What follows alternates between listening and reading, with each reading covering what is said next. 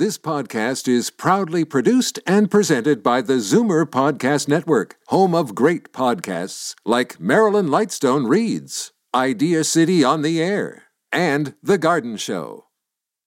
You're listening to an exclusive podcast of Fight Back on Zoomer Radio, heard weekdays from noon to one. You're listening to an exclusive podcast of Fight Back on Zoomer Radio, heard weekdays from noon to one. Fight Back with Libby Znaimer on Zoomer Radio. Welcome back. Yesterday, the Premier announced a plan to study basic income in the province. It's a three year pilot project based in Hamilton, Lindsay, and Thunder Bay. It'll cost $50 million a year and reach 4,000 households who would get this guaranteed income. Uh, they've been invited randomly by the province to apply for it in the coming weeks. And there's going to be a separate program for First Nations. Uh, in terms of money, a single person on this would get about $17,000, a couple $24,000. Um, if you work, every dollar, every dollar you earn will reduce your basic minimum income by 50 cents. So they've done a calculation that somebody with two children earning $20,000 a year would uh, also be eligible for a top up of $6,000 in basic income. So, what do you think? Is this a good way to help people get back on their feet? Will it be easier to track than the kind of patchwork of programs that are available to low income people now? Or is it a handout that will encourage people not to work? We want your thoughts here. The number is 416 360 0740, toll free 1 866 740 4740. And right now, let us go to Elizabeth McGuire, who is the chair for the Campaign for Adequate Welfare and Disability in Hamilton. Welcome, Elizabeth. Well, thank you, Libby. It's nice to be here. Oh, great. So, uh, uh, what do you think of this program?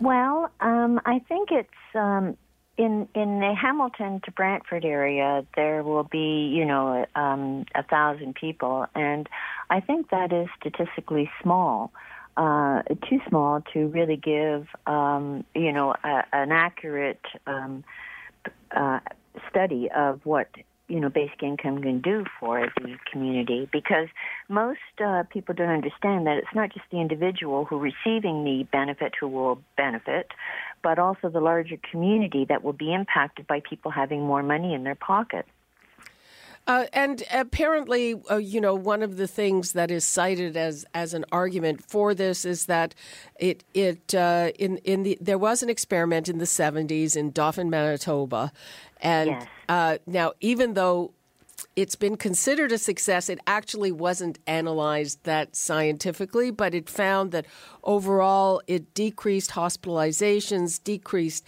accidents and injuries, uh, all things that are related uh, to poverty. Indeed, yes.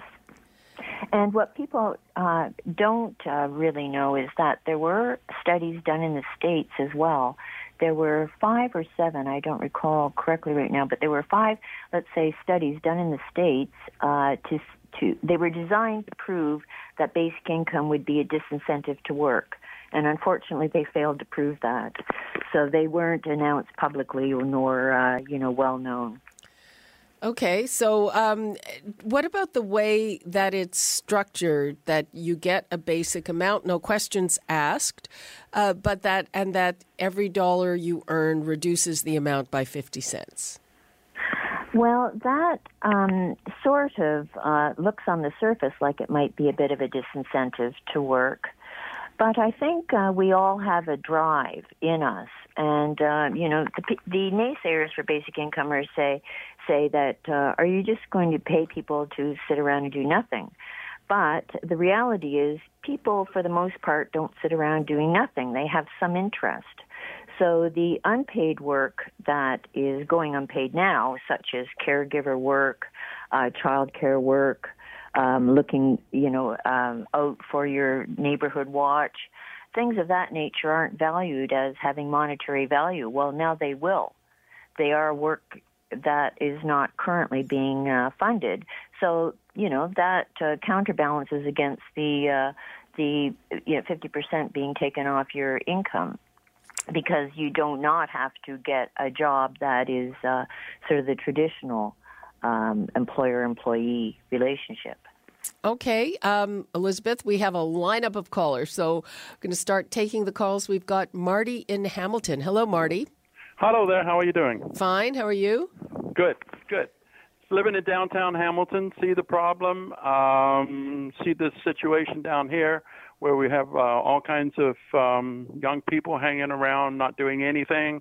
We have uh, a lot of people in uh, wheelchairs and scooters and that that are here for their hospitalized hospital problems and stuff. So we have all those people here, and all of those people have a minder of some kind, somebody in social services who's getting a good buck for making sure that these poor sods don't get more than they're supposed to. And they worry about what they spend it on and everything else. It's nobody's business. If they want to go down the tubes, they should be able to go down the tubes. If they want to go get themselves a job and uh, use this to as a springboard to get to somewhere better, let it be. It's a great idea. Okay. Thank you for that. Okay. Okay. Bye bye. Uh, let's go to Patrick in Brampton. Hello, Patrick. Hello. Uh, two observations. Uh, one observation: it's going to make the municipalities happy. Is that uh, are going to have uh, these programs because now those programs are uh, paid for by the local governments, uh, be it Brampton, be it, uh, well, actually in the case of Brampton, it would be Region of Peel, uh, Toronto, whatever. So now the government's going to pay for that. And my uh, my second observation, with them taking the fifty percent, uh, fifty cents out of every dollar that comes in, uh, that, that's just going to uh, work more in favor of the under, underground economy because if they don't have to pay it, they can't take the money off. Like, oh, that's if, that's they don't if they don't um, report it. Uh, report it, they can't take the money off. Well, that's you know what, Patrick. That's a very interesting point. Let's ask uh, Elizabeth about that. Uh, do you see a danger in that? That people who are on the basic income, uh, you know, might do kind of casual work and and just uh, ask for cash. Well, actually, that happens now and uh, it does. Know, that's uh, true. Yes, it does, and but not as much as you might think it would, because there are no small little jobs you can do here and there, and uh, and that. So, well, know, that's not necessarily wrong. true. I'm well, sorry. That, that, lady is wrong on that one. No, I, I think I think Elizabeth, with respect, that you're wrong on that. I think there are all kinds of, of jobs that you can do for cash, um, uh, and you know, even just going about uh, whatever I'm doing. There are, you know, many occasions when people say, hey, do you want to pay in cash? So um, I would have to disagree there that there's no opportunity for that. Elizabeth? Yes, yes, I, I do agree with that. There are occasions where sometimes you can get uh, part time under the table work, but these are not long term sustainable jobs. Mm-hmm. And, um, you know, um, if there is an employer involved and he is found out to not re- be reporting, you know, not issuing T4s, then the employer is in danger as well. Well, that's true, but uh, unfortunately, our authorities can't catch everybody who is is uh, doing this. Uh, anyway, Patrick, thanks for that. That's a very okay, that's a very good point. What about the guy that cuts the lawns? What about the guy that shovels snow? Well, also, those are all cash jobs. Ex- exactly, exactly. So I think Elizabeth has a point saying that they're cash jobs now, but but I guess the question being, uh, you know, would you be giving somebody money on top of that? Um, I hope that uh, whoever's designing these programs is is going to be giving that some thought. Uh, Patrick, thanks a lot for your call. Okay. Bye bye. Okay, Frank in Toronto, you're next. You're on the air. Yeah, I, I like the program, but uh, I'm just wondering for seniors, what I would suggest is that they give seniors a guaranteed income of twenty-five thousand, allow them to work, get them out of poverty, and then they'll spend uh, in the economy. I think it would be a lot better.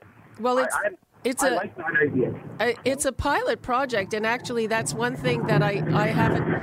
Patrick, I'm going to let you go. I think there's a lot of noise where you're calling from, but thanks for your call. Yeah. Oh, sorry, that was Frank. Um, Elizabeth, um, I, I haven't seen detail on that. Uh, you know, this is uh, 4,000 households. I don't know if any seniors are going to be included or if some seniors are going to be included because seniors, of course, uh, get CPP and old age security. Absolutely, and they also get uh, GIS. you know, Exactly. So I think- supplements, which brings them up to a certain level. Right. I And yeah. sorry. Uh, so, are you aware of that? I, I didn't see anything. I'm assuming that that this does not include seniors. Well, um, it's sort of thought that uh, seniors already see, receive a guaranteed income, as do children with the on, new Ontario Child ba- uh, Benefit. So the the pilot study is focusing on those who are up to 64, Okay. but not seniors. Yes. Okay. Yeah. That's uh, that's what I thought. Okay. Let's go to John in Brampton. Hello, John. Yes, hi. Uh, sorry, I couldn't resist commenting on this. Um, Uh, please go ahead. you know, there's an attitude. Uh, it, it seems to be at least somewhat prevalent that that these these people who are on welfare or on disabilities that they're out there scamming the public and and they're getting away with with this and the other. That's that's a fairy tale, and it's a bad fairy tale. Uh, if if anybody out there actually believes that, let me walk you through uh, uh, an Ontario housing project and see if that would be your choice to live there or where you live now. And unless you're on the street, that would certainly not be your choice. Um, helping the poor again, we're going to give people 100 to 250 thousand a year to give away more money to help the poor. oh, you're talking ever- about the, all the bureaucracy and the red tape. And That's right. It won't be somebody standing there handing out twenty dollar bills. It will be an office structure set up, complete with directors and and uh, you know a wage budget that will far exceed what they're going to give a few really poor people. Well, I, you know, let's be clear. I'm sure there's going to be substantial administration for this. I haven't seen the details yet, but but uh, the cost for administering something like this is not zero. Well, I think if they were running a public pay toilet system, that would cost us a couple of billion dollars in Ontario. So, you know, this this is another fairy tale about helping the poor. It never does because there are more and more poor people out there. So obviously we're not helping them. But we really are helping people in the system who are picking up, who are, are you know, Golden Club members of the Sunshine List. We're going to have more of those. And Oh. I don't want more of those. Okay, so I'm I'm. What are you saying? This is a good idea or a bad idea? It's terrible. It's terrible. And the current government, if they if they were suddenly gifted with the ability to to to grant a wish to any citizen in Ontario, they'd screw that up too. Okay, Let's not do that. okay, John. Thanks for your call. Thanks for taking it. Okay, uh, let's go to Stephen in Parkdale. Hi, Stephen. Hi, how are you doing today? Liz? Fine. How are you? All right. I'm just very curious on the places they uh, chose was uh, Thunder Bay, Hamilton, was it, Yeah, and Lindsay. and Lindsay. I have no idea what the rents are like there. They're topping it up for a single person to be getting seventeen thousand. Correct. Okay. Well, I live in Toronto. I'm on uh, disability. My shelter allowance is four seventy nine a month. Oh, yeah. Good luck with that. Yeah, exactly. Yes. So, uh, is there a need for this? Yes. Uh, and the fact that they're choosing places where the rents are lower, I have no idea why, why they would choose those places over here where we really need the extra cash. Well, I, I think that they, in their wisdom, decided that the levels of, of poverty in those places were bigger. Maybe um, their smaller places easier to track. Uh, Elizabeth, do you have a thought about that? Um, yes. Excuse me. I think uh, Toronto was just too large and too much of a cosmopolitan city to do a test there. It's so broad and has such a large geographical area. uh, Hamilton is uniquely positioned in that we have a number of uh, clearly uh, uh, small uh, neighborhoods, and that and that was one of the questions that I asked the premier: Are you going to do it by by uh, neighborhoods or you know the whole city and that?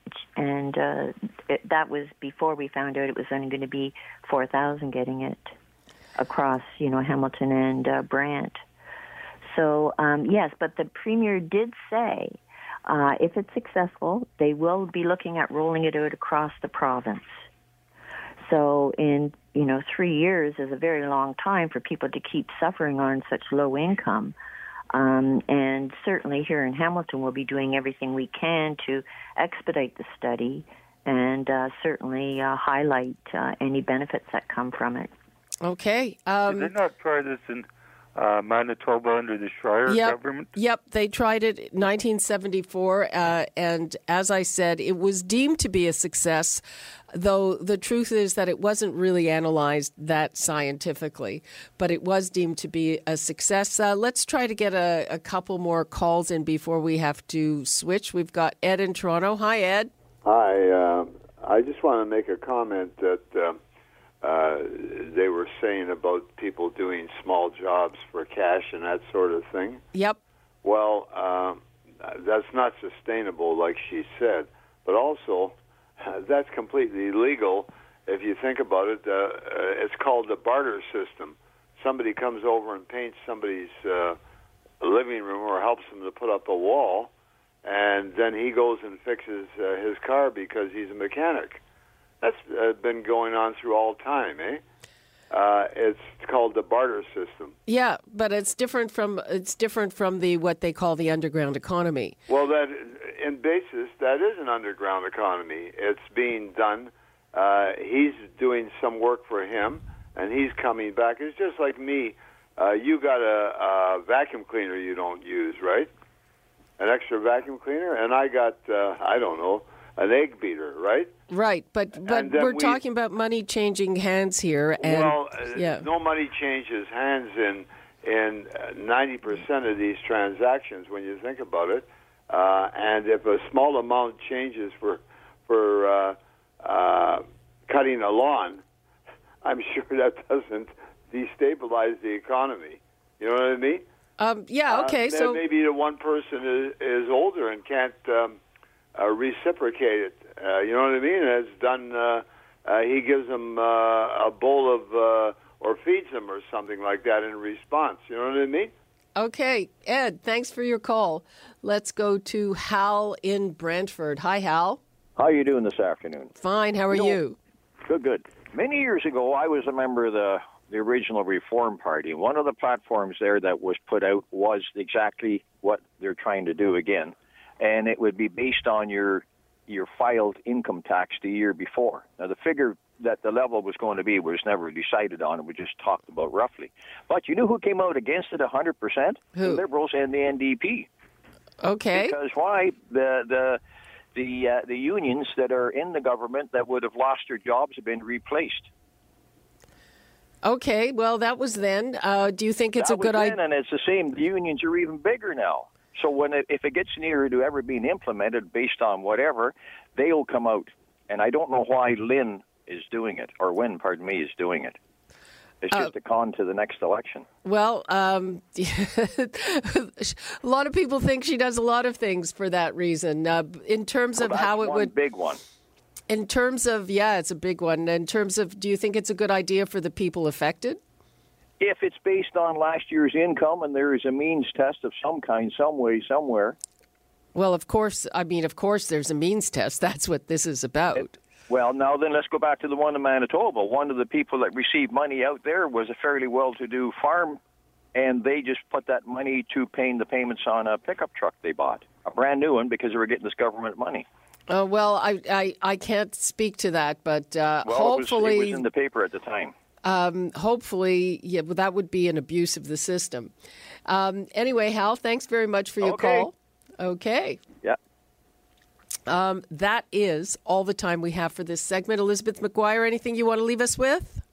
Well, I just wanted to add one point, in that the existing um, structure uh, that delivers social assistance has been uh, a bureaucracy that's been self maintaining and chewing through hundreds of millions of dollars. So, this is a way to arrest that behavior and uh, bring it down to, you know, an administratively uh, justifiable size. So that's just what I wanted to add that the existing infrastructure is not sustainable. It's monstrous and it has to end. Okay, well, um, another thing to think about might be a lot of government workers who end up losing their jobs if this comes in and across. being on basic income. yeah, well, uh, hopefully not. Uh, Elizabeth McGuire, thank you so much for joining us. Thank you very much for uh, inviting me, Libby. You're listening to an exclusive podcast of Fight Back on Zoomer Radio, heard weekdays from noon to one. You're listening to an exclusive podcast of Fight Back on Zoomer Radio, heard weekdays from noon to one. You're listening to an exclusive podcast of Fight Back on Zoomer Radio, heard weekdays from noon to one. This podcast is proudly produced and presented by the Zoomer Podcast Network, home of great podcasts like Marilyn Lightstone Reads, Idea City on the Air, and The Garden Show.